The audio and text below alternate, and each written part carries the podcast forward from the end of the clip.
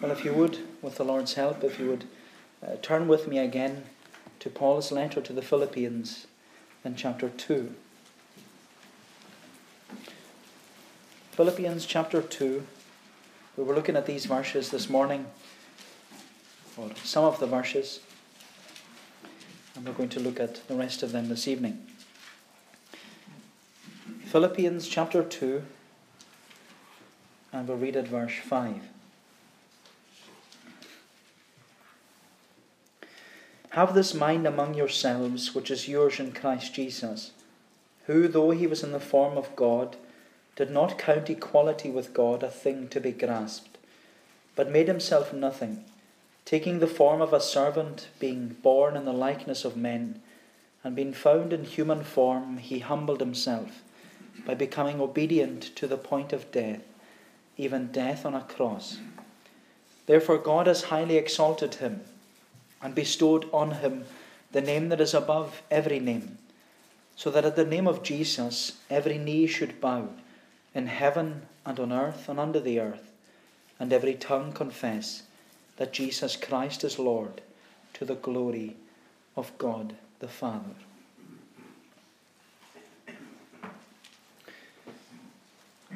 When Paul wrote his letter to the Philippians, we were saying this morning, he called them to a life of joy in the midst of suffering. And he said to them to count it all joy to suffer as a Christian. And Paul said that whatever we face as a church or as a community or as homes or as individuals, we are to count it a joy. And whatever trials or temptations or heartaches or, or sorrows or experiences of suffering that we will encounter in this life, we are to consider them a joy. And you know, when we hear such a statement, we immediately think, how is that possible? How is it possible to have joy in every circumstance of life? How is it possible, as Paul says, to rejoice always? Well, Paul reminds us that our joy doesn't come from focusing upon ourselves or focusing upon our circumstances, our jo- joy comes by focusing our minds upon Jesus Christ. Our joy comes by having the mind of Christ and filling our mind with the things of Jesus Christ. And so, what is in the mind of Jesus Christ? What does Jesus think about? And as we saw this morning, Jesus Christ thinks about us. He thinks about us in his humiliation and his exaltation. When Jesus, as we said, was in glory, we were on his mind. When Jesus was acting obediently as God's servant, we were on his mind. When Jesus was being crucified at Calvary, we were on his mind. And now in heaven, we are still on his mind we are still, Jesus is still thinking about us.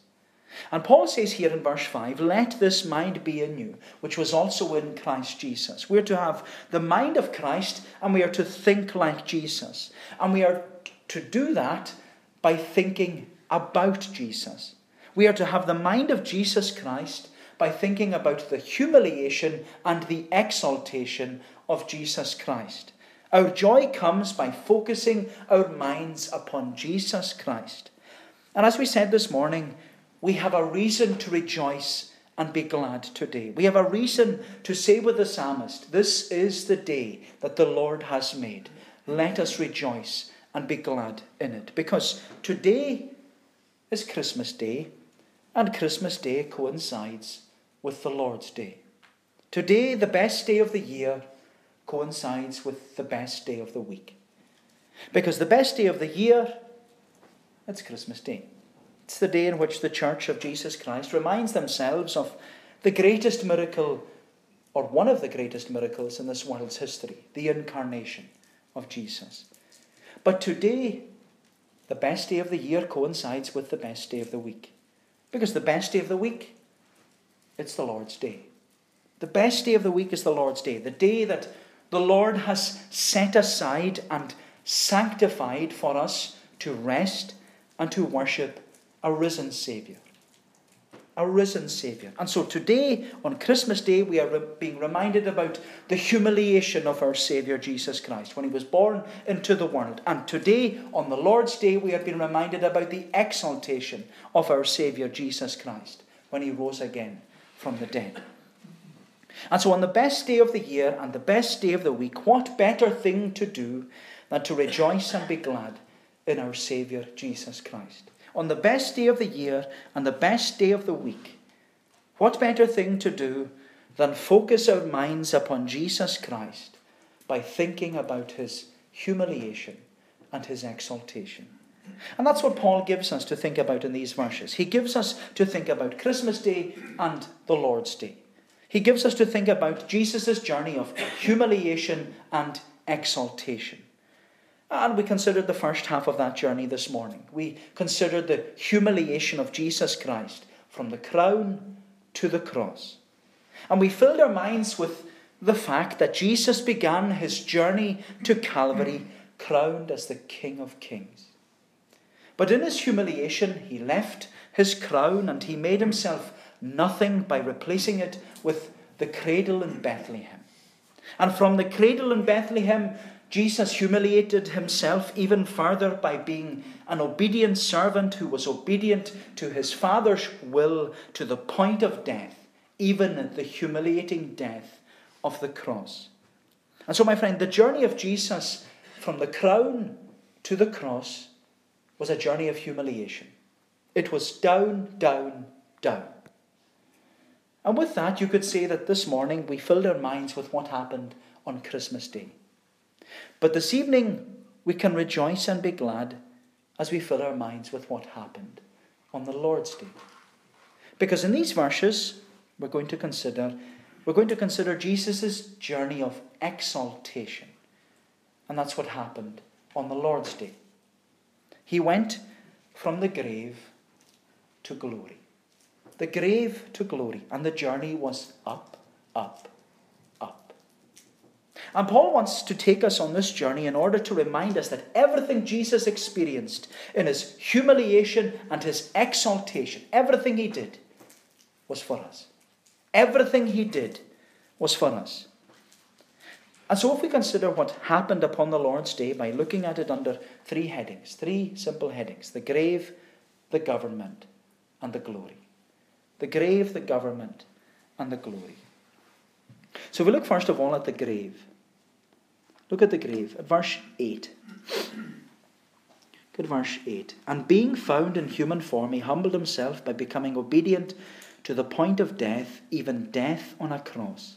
Therefore, God has highly exalted him and bestowed on him the name that is above every name.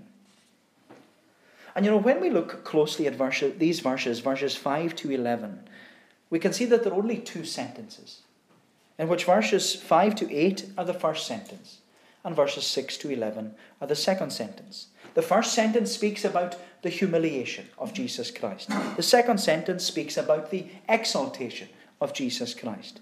The first sentence ends with Jesus dying on the cross where he was obedient unto death, even the death of the cross, which was the lowest point in the humiliation of Jesus Christ. The lowest point, his death and burial. He went from glory down, down, down to the grave. But now, as Paul begins his second sentence, he begins with a complete reversal of events where he says, Therefore, therefore, God has highly exalted him. And at that moment, Paul is moving away from the lowest point in Christ's humiliation, the cross, to consider the heights of his exaltation. Because just as the word humiliation means to descend from the highest rank, the word exaltation means to ascend to the highest rank. Which is why Paul says, Therefore, God has highly exalted him. But what we must notice here is the, that the act of exaltation, it's not the initiative of Jesus Christ. It doesn't begin with Jesus. It's not his doing. Because Paul says that the exaltation of Jesus is the Father's doing.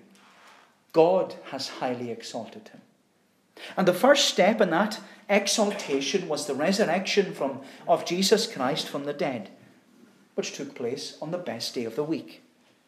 The first Lord's Day morning when he rose from the grave. And the reason God the Father raised Jesus Christ from the dead was because of his obedience. He raised him because he was obedient unto death, even the death of the cross. And in raising Jesus, the Father was displaying to us that he had accepted the perfect sacrifice of Jesus on our behalf. And that's, that's what the resurrection is all about. It's, it's saying to us, the sacrifice is accepted. And that's affirmed to us in the passage that we read in Luke's Gospel. That on the first day of the week, very early in the morning, this group of women they went to the grave of Jesus with the purpose of anointing his body. But when they got there, the grave was empty. They came to find Jesus, but all they found was the stone that had sealed the grave, it had rolled away. And as you know, it was Pilate who had ordered all the Roman soldiers to seal and guard the grave of Jesus. Because the religious leaders, they had anticipated that, well, the disciples, they're going to come and try and break into the grave and steal the body of Jesus and claim that he has miraculously risen. But what's remarkable is that the religious leaders anticipated those on the outside breaking in. But what no one ever anticipated was the one on the inside breaking out. And when, when, when these key witnesses came to the grave of Jesus, they didn't find his body. And they were greatly perplexed. Because you would never expect anyone to rise from the dead. But Luke tells us that the grave of Jesus, it was empty, but there were two angels who were there. Two angels standing at the tomb. And you know, I love the question they ask Why are you seeking the living among the dead? Why are you in a graveyard looking for one who is risen? He's not here. He's not in this graveyard. He is risen. And the angels went on to say, Remember how he spoke to you when you were still in Galilee, saying, The Son of Man must be delivered into the hands of sinful men and be crucified, on the, and on the third day rise again. And Luke says, They remembered his words. They remembered everything Jesus said would happen.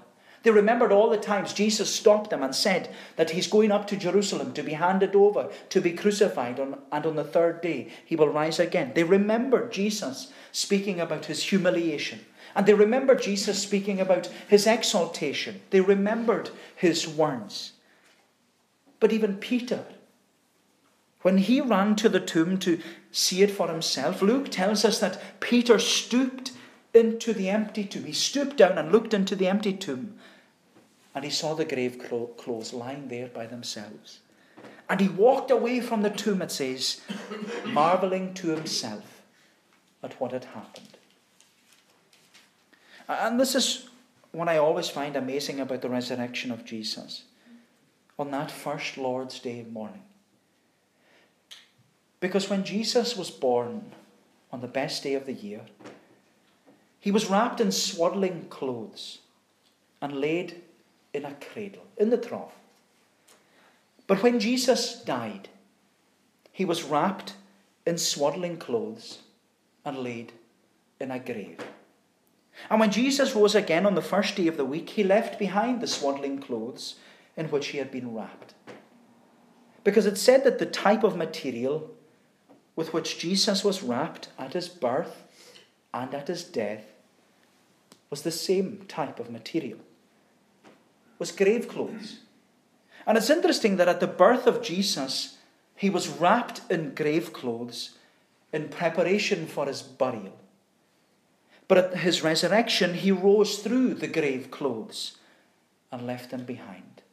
He's not here, for he's risen. And this is why Peter walked away from the tomb, marveling to himself at what had happened. Because in that moment, everything Jesus had said and taught it came flooding back to his mind. All the times that Jesus had spoke to them, all the teaching that Jesus had given to them, And Jesus was true to his word that he rose again from the dead.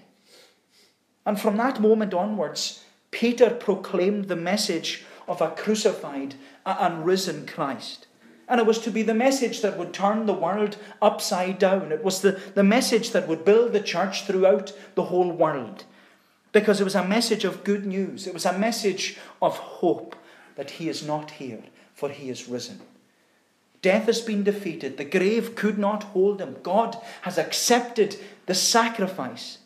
And that was Peter's message. That was Paul's message. That's the church's message. That's why the church of Jesus Christ gathers on the Lord's day, on the first day of the week. We gather to worship a risen and exalted Saviour. We gather to give thanks to God for accepting the sacrifice of Jesus Christ on our behalf. We gather to celebrate the resurrection of Jesus Christ, that He's not here, He's risen. And this is the message that will change homes and transform lives. He is not here, for He is risen. And you know, my friend, there are only two things in Scripture which the Lord has claimed as His own. I'm sure I've mentioned to you this, this to you before. There are only two things that the Lord claims as His own. And he will not share them with anyone. He will not move on them because they've been consecrated and dedicated to him and him alone. And those two things are the Lord's Supper and the Lord's Day. They are his and his alone. And we ought to treat them with the reverence and respect God demands. Because God has highly exalted him and no other except Jesus Christ.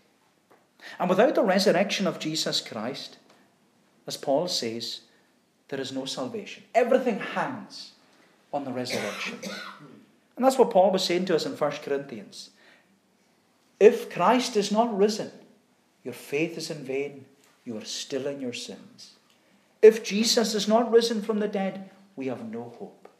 We are all miserable. The message you're preaching, Paul says, it's a false message if Jesus is not risen. If Jesus has not been exalted, then we cannot be saved. There's no message of salvation. It doesn't matter about his humiliation, it doesn't matter about the death of the cross. If Jesus has not been exalted, then we can't experience eternal life. If God hadn't accepted the sacrifice of Jesus on the cross, then we could never experience the wonder of salvation. But Paul affirms to us Christ is risen. In fact, he says, Christ is risen from the dead. Jesus has been highly exalted. God has raised him from the grave in order that we could be raised from our grave of sin and death and be brought to experience the newness of life. My friend, today is the best day of the year and the best day of the week. And what better thing to do today than to focus our minds upon what this Jesus has done for us? Because he not only died for us, but he was also raised for us. Raised in order that we could have eternal life. But in Jesus' journey of exaltation from the grave to glory, we see secondly the government of Jesus the government. If you look at verse 9, it says, Therefore God has highly exalted him and bestowed on him the name that is above every name. And in these words, Paul reminds us that what happened on the best day of the week, on the first Lord's Day, it's not the end of the story. The resurrection of Jesus Christ from the dead, it's fundamental to our salvation, but the story is not yet at its conclusion. Because as Paul points out to us, the ascension to the right hand of God the Father is key to Christ's exaltation. Because at his ascension to heaven, Jesus was given a name, a name which is above every other name. But when Paul speaks about the name which Jesus was given, he's not referring to a specific name as such, but a title, a position of honour. It's a position which is above every other position. It's the highest place of exaltation. That's what we said the word exaltation means. It means to ascend to the highest rank. And that's what Jesus was given at his ascension. He ascended and he was exalted to the highest rank, to the position of sitting at the right hand of God the Father. And as one who was issued a title and exalted to a, this position of, of honor, Jesus was given the responsibility of government. And his, at his ascension to the right hand of the Father, Jesus was given the responsibility of maintaining the security of the Lord's people by providing for their needs. And you know what's amazing about all this is, what, is that this is what Isaiah prophesied would happen. We read about it so often at this time of year when thinking about the birth of Jesus. We read about the prophecies of Jesus in Isaiah chapter 7, 9, and 11. But in chapter 9 it says, Unto us a child is born, unto us a son is given, and the government shall be upon his shoulder, and his name shall be called Wonderful Counselor, the Mighty God, the Everlasting Father, the Prince of Peace. And Isaiah, he went on in, in verse 10 to describe what this government would be like. And he says that Jesus will be sitting as a king governing. And Isaiah says, Of the increase of his government and peace there shall be no end upon the throne of David and upon his kingdom. And what he does, to order it and to establish it with judgment and with justice from henceforth, even forever. And the zeal of the Lord of hosts will perform this. My friend, Jesus' ascension to the right hand of the Father meant that the burden of government would be upon his shoulder. The burden of maintaining the security of the Lord's people and providing for their needs, that burden would be upon his shoulder. The government would be upon his shoulder. He will bear the burden.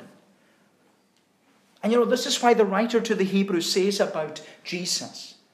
The writer to the Hebrews, he's talking about Jesus all the way through his letter, saying, Jesus is better, Jesus is better. And then he says about the risen and exalted Jesus, he says, He is able to save to the uttermost those who draw near to God, to the throne, those who draw near to God through him, since he ever lives to make intercession for us which means that we are able to come to this risen and exalted Jesus because he's not only able to save to the uttermost, but we're also able to come with, to him with all our burdens, all the burdens of life, and put them upon his shoulder. We are able to draw near to the throne of grace, the throne of grace, and find there mercy because he's able to save to the uttermost and we're able to find there grace to help in time of need. And we're able to find it because, all because He is sitting at the right hand of the Father. The Lord Jesus Christ is sitting at the Father's right hand, and He ever lives to make intercession for us. This is the wonder of it. When we come to God in prayer, when we come in the name of Christ, through the name of Christ in heaven, we are already on his mind. We are already on his mind. This is the wonder of it. We are able to place all our burdens, all our, our problems in life, we're able to give it to the one who governs, who has been given the government upon his shoulder. We're able to bring it all to him. Everything to him in prayer. It's wonderful. And you know, I can't help but thinking that this is the reason why Jesus says to us in the gospel, Come unto me, all ye that labour and are heavy laden, and I will give you rest. Take my yoke upon you, learn from me, for I am meek and lowly in heart. For you shall find rest for your souls, because my yoke is easy and my burden is light. It's the wonder of it. He has been given the government, and we are able to come to the throne and pour out everything before him, all the burdens. And so, as one who was issued this title and exalted to a position of honor, he was given the government, but at the resurrection and ascension, he was given this title. This title. And what was the title? We know that he, he ascended and he was exalted to the highest rank, to the Father's right hand, where he intercedes on our behalf. He hears us, he knows us. But what was the title? Well, Paul tells us in verse 11 that he is that Jesus Christ is Lord. Because of the resurrection and ascension, Jesus Christ is Lord, which means that the exaltation of Jesus Christ granted him the title Lord Jesus Christ. Lord Jesus Christ. And this is important because when Paul speaks about the name above every other name or the position above every other position, he's using it in reference to all the other gods and all the other idols of this world. But in particular, Paul is using it in contrast to the highest position in the Roman army, the position of emperor. Because when Paul wrote his letter to the Philippians, Philippi was part of a Roman colony. And at that time, there was this great emphasis upon emperor worship, which all the people within the Roman colonies, they were under the authority of the Caesar, and they would have to bow down either to a statue or to Caesar himself and confess Caesar is Lord. But of course, that's not to be the case for the Christian. They were not to bow down to Caesar or any other authority and confess that they are Lord. And what, that's what Paul is stressing here that for the Christian, Jesus has a name above Caesar. And he has a position exalted above the position of emperor. Because he has been given a name, the Lord Jesus Christ, and he has been exalted to the right hand of God the Father which is a far greater position than all the kings and emperors and false gods and false idols of this world. But you know what strikes me about the Apostle Paul and his theology is that he never separates the resurrection and the ascension of Jesus. They go hand in hand. Instead, he views them as, uh, both of them, as key moments in the life of the church and crucial to our salvation. And I say that because when Paul wrote his letter to the Christians in Rome, they were living in the heart of the Roman Empire and the location, you could say, of Caesar's throne. Paul, but Paul reminds them that experiencing salvation and being a Christian, it's not about moral reformation. It's about living out your confession. And what every Christian must believe in their heart and confess with their mouth, says Paul, is the resurrection and ascension of Jesus Christ. Because experiencing salvation uh, because of the resurrection and ascension of Jesus, they go hand in hand. Paul says in Romans chapter 10 and verse 9 If you confess with your mouth that Jesus is Lord, that's the ascension. Jesus is the exalted Lord. If you confess with your mouth that Jesus is Lord, and you believe in your heart that God raised him from the dead, then you will be saved.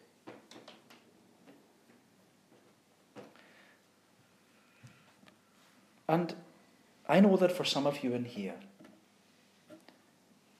you believe in your heart that God raised Jesus from the dead. You believe in the resurrection. You've got no issue with the resurrection, no issue with the empty tomb. But the sticking point in all this, and what holds you back from becoming a Christian, is the confession with your mouth that Jesus is Lord. Because to confess that Jesus is Lord is to bow your knee in submission to Him. To confess that Jesus is Lord is to live your life by putting Jesus first in everything. To confess Jesus as Lord is to seek first the kingdom of God and his righteousness. And Paul says that's what will bring true joy. That's what will bring true joy in your life. Putting Jesus first is what will cause you to rejoice and be glad. And is that not what the acronym JOY means? I'm sure you've heard it before. J O Y. Jesus, others, yourself. And so putting Jesus first in your life, that's what will bring true, lasting, eternal joy. If you confess with your mouth, Jesus is Lord, Lord over my life, Lord over every area of my life, and you believe in your heart that God raised him from the dead, then you will be saved. And as we said, to confess that Jesus is Lord is to bow your knee in submission. But what Paul warns us here in this last section is that if we are not willing to bow our knee and confess Jesus to be Lord over our life, if we are not willing to do it in this life, he says we will be made to do it in the next. And with that, we come to the end of Jesus' journey of humiliation and exaltation. We've gone down, down, down from the crown, the cradle to the cross. And we've gone up, up, up from the grave, the government, and the glory. The glory. So let's look lastly at the glory. If we read these verses again, they're wonderful verses. From verse 5 Have this mind among yourselves, which is yours in Christ Jesus, who, though he was in the form of God, did not count equality with God a thing to be grasped, but made himself nothing, taking the form of a servant being, made, being born in the likeness of men, and being found in human form, he humbled himself by becoming obedient to the point of death, even death on a cross. Therefore, God has highly exalted him and bestowed on him the name that is above every name, so that at the name of Jesus every knee should bow in heaven and on earth and under the earth, and every tongue confess that Jesus Christ is Lord, to the glory of God the Father. And in these verses, Paul has challenged us and encouraged us to have the mind of Jesus Christ. And that we can rejoice and be glad by thinking about the humiliation and the exaltation of Jesus. And in only two sentences, Paul has presented to us the entire drama of the Bible. He has spoken about the best day of the year on the best day of the week. He's spoken about Christmas Day and the humiliation of, of Jesus Christ. And he's spoken about the Lord's Day and the exaltation of Jesus Christ. But now, as Paul concludes Jesus' journey of humiliation and exaltation, he speaks about an even greater day than Christmas Day or the Lord's Day, because he speaks about Judgment Day. And he reminds us how this world's history is going to come to its conclusion. And he tells us that it's going to come to its conclusion with Jesus coming in his glory. My friend, the climax and culmination of God's redemptive purposes in this world, they're going to take place with the second coming of Jesus Christ. But the second coming will not be like the first. The first coming of Jesus and entry into the world, it was an entry of humiliation. But the second coming of Jesus will be an entry into the world of exaltation. Because the Lord Jesus Christ will come as the exalted and reigning King of Kings.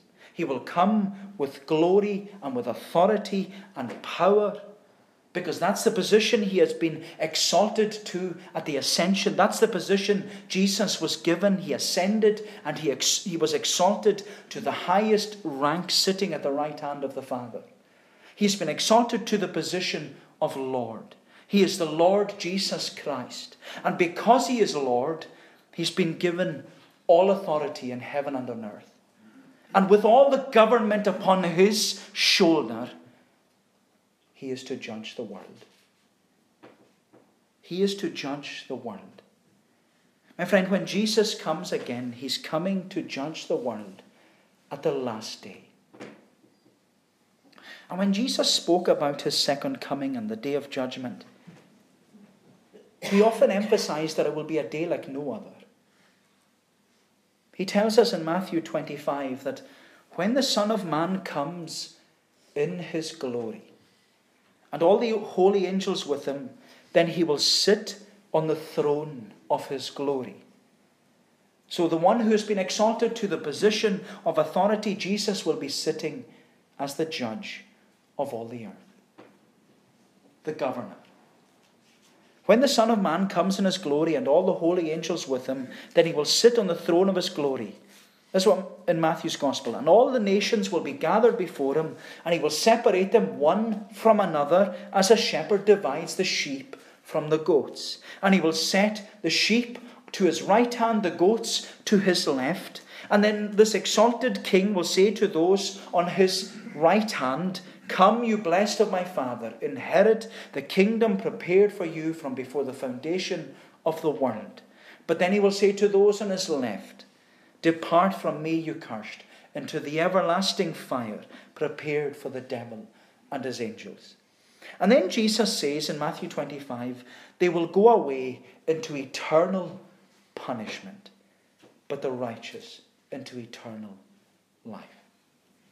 And what Paul affirms to us here is that because Jesus is Lord, his judgment is an eternal verdict.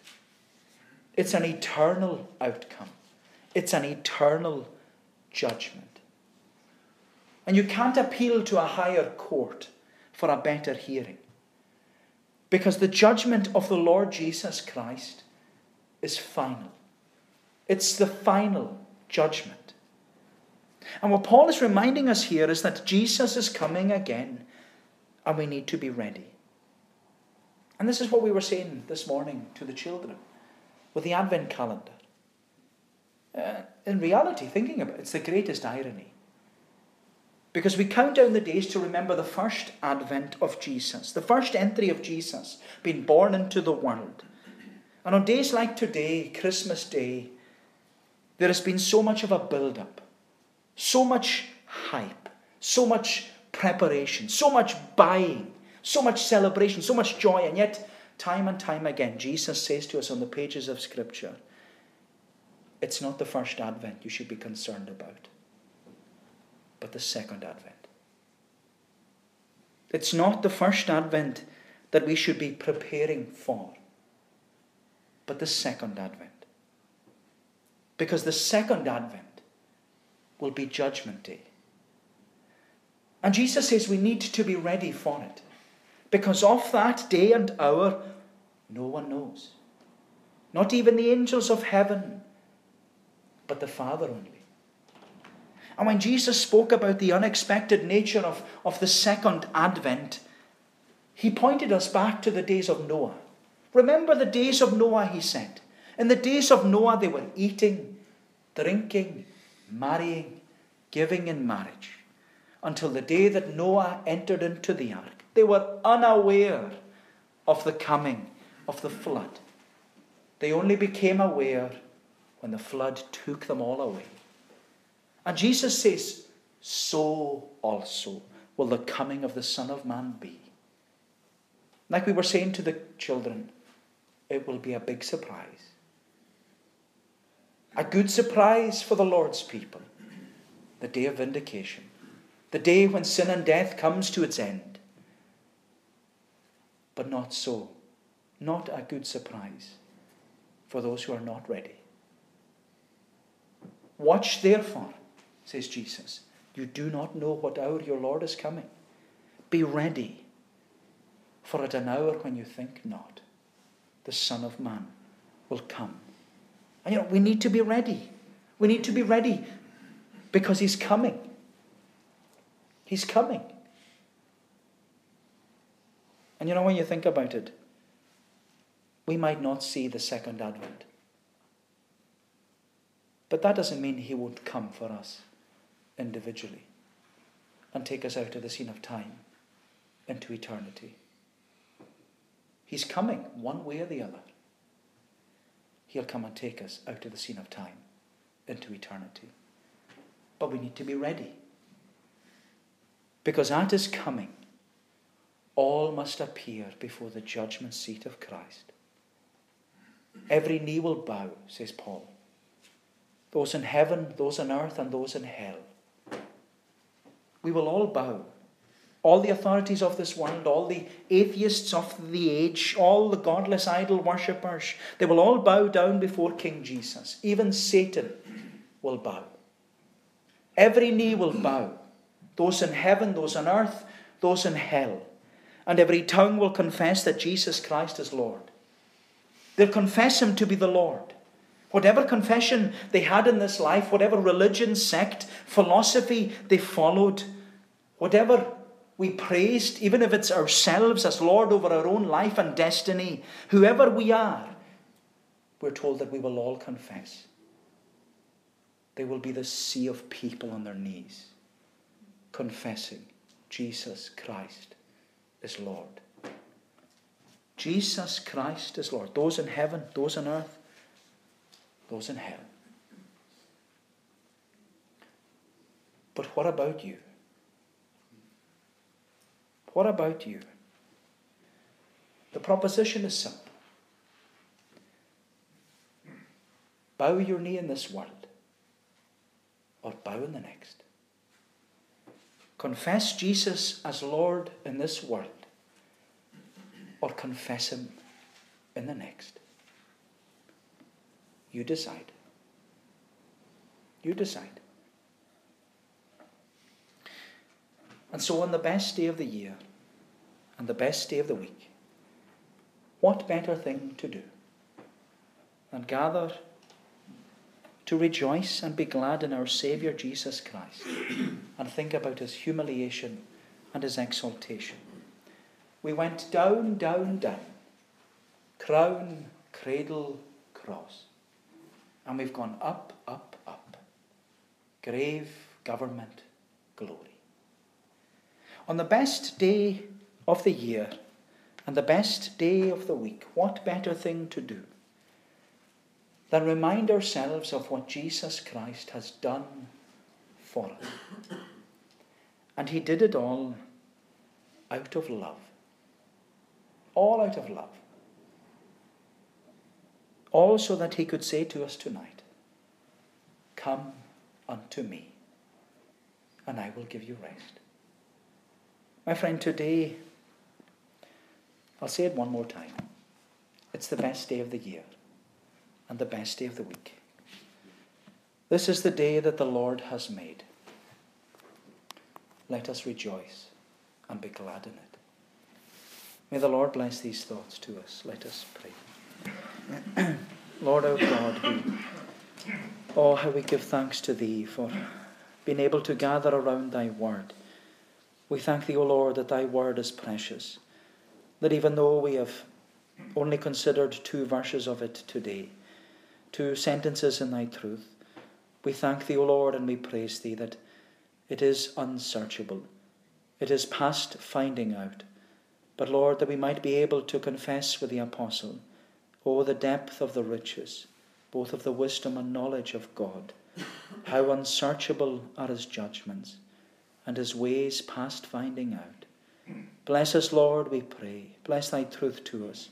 We thank thee for this day. Help us to rejoice and be glad in it. And we do pray, O Lord, that even this evening, that there may be rejoicing in the presence of the angels over sinners repenting. Go before us, we pray, to the week that lies ahead, the last week of this year. And Lord, we realize that this year has had much for us much blessing, many joys, but also it came with it, with it many sorrows and much sadness.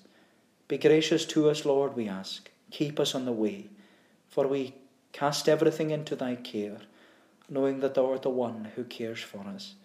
Bless us, we pray, for Jesus' sake. Amen.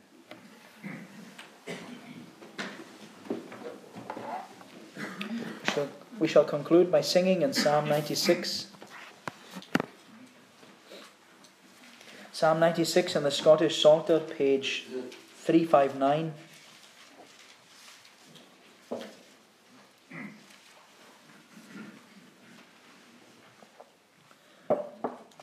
Psalm 96, we're singing from verse 10 down to the verse marked 13. And I mentioned before a few weeks ago that Psalms 96, 97, 98, uh, they're often sung at Christmas. They're all talking about the coming of Jesus, the singing the new song, as it says in verse 1. But at the end, it talks about the reason why Jesus has come, or what will happen at the last day. That he reigns and he comes to judge the earth. And he'll judge the world with righteousness. So, Psalm 96 from verse 10 Among the heathen say, God reigns, the world shall steadfastly be fixed from moving, he shall judge the people righteously. Down to the end of the psalm of Psalm 96 to God's praise. Among the heathen Say,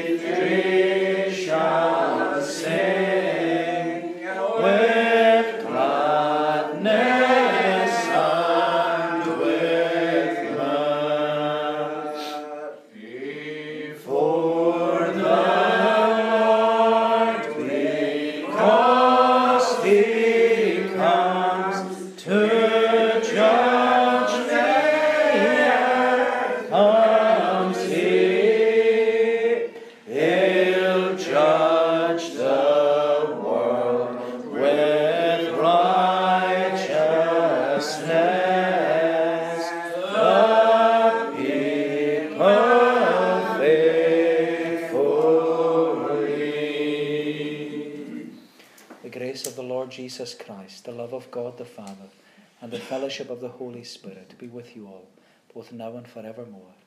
Amen.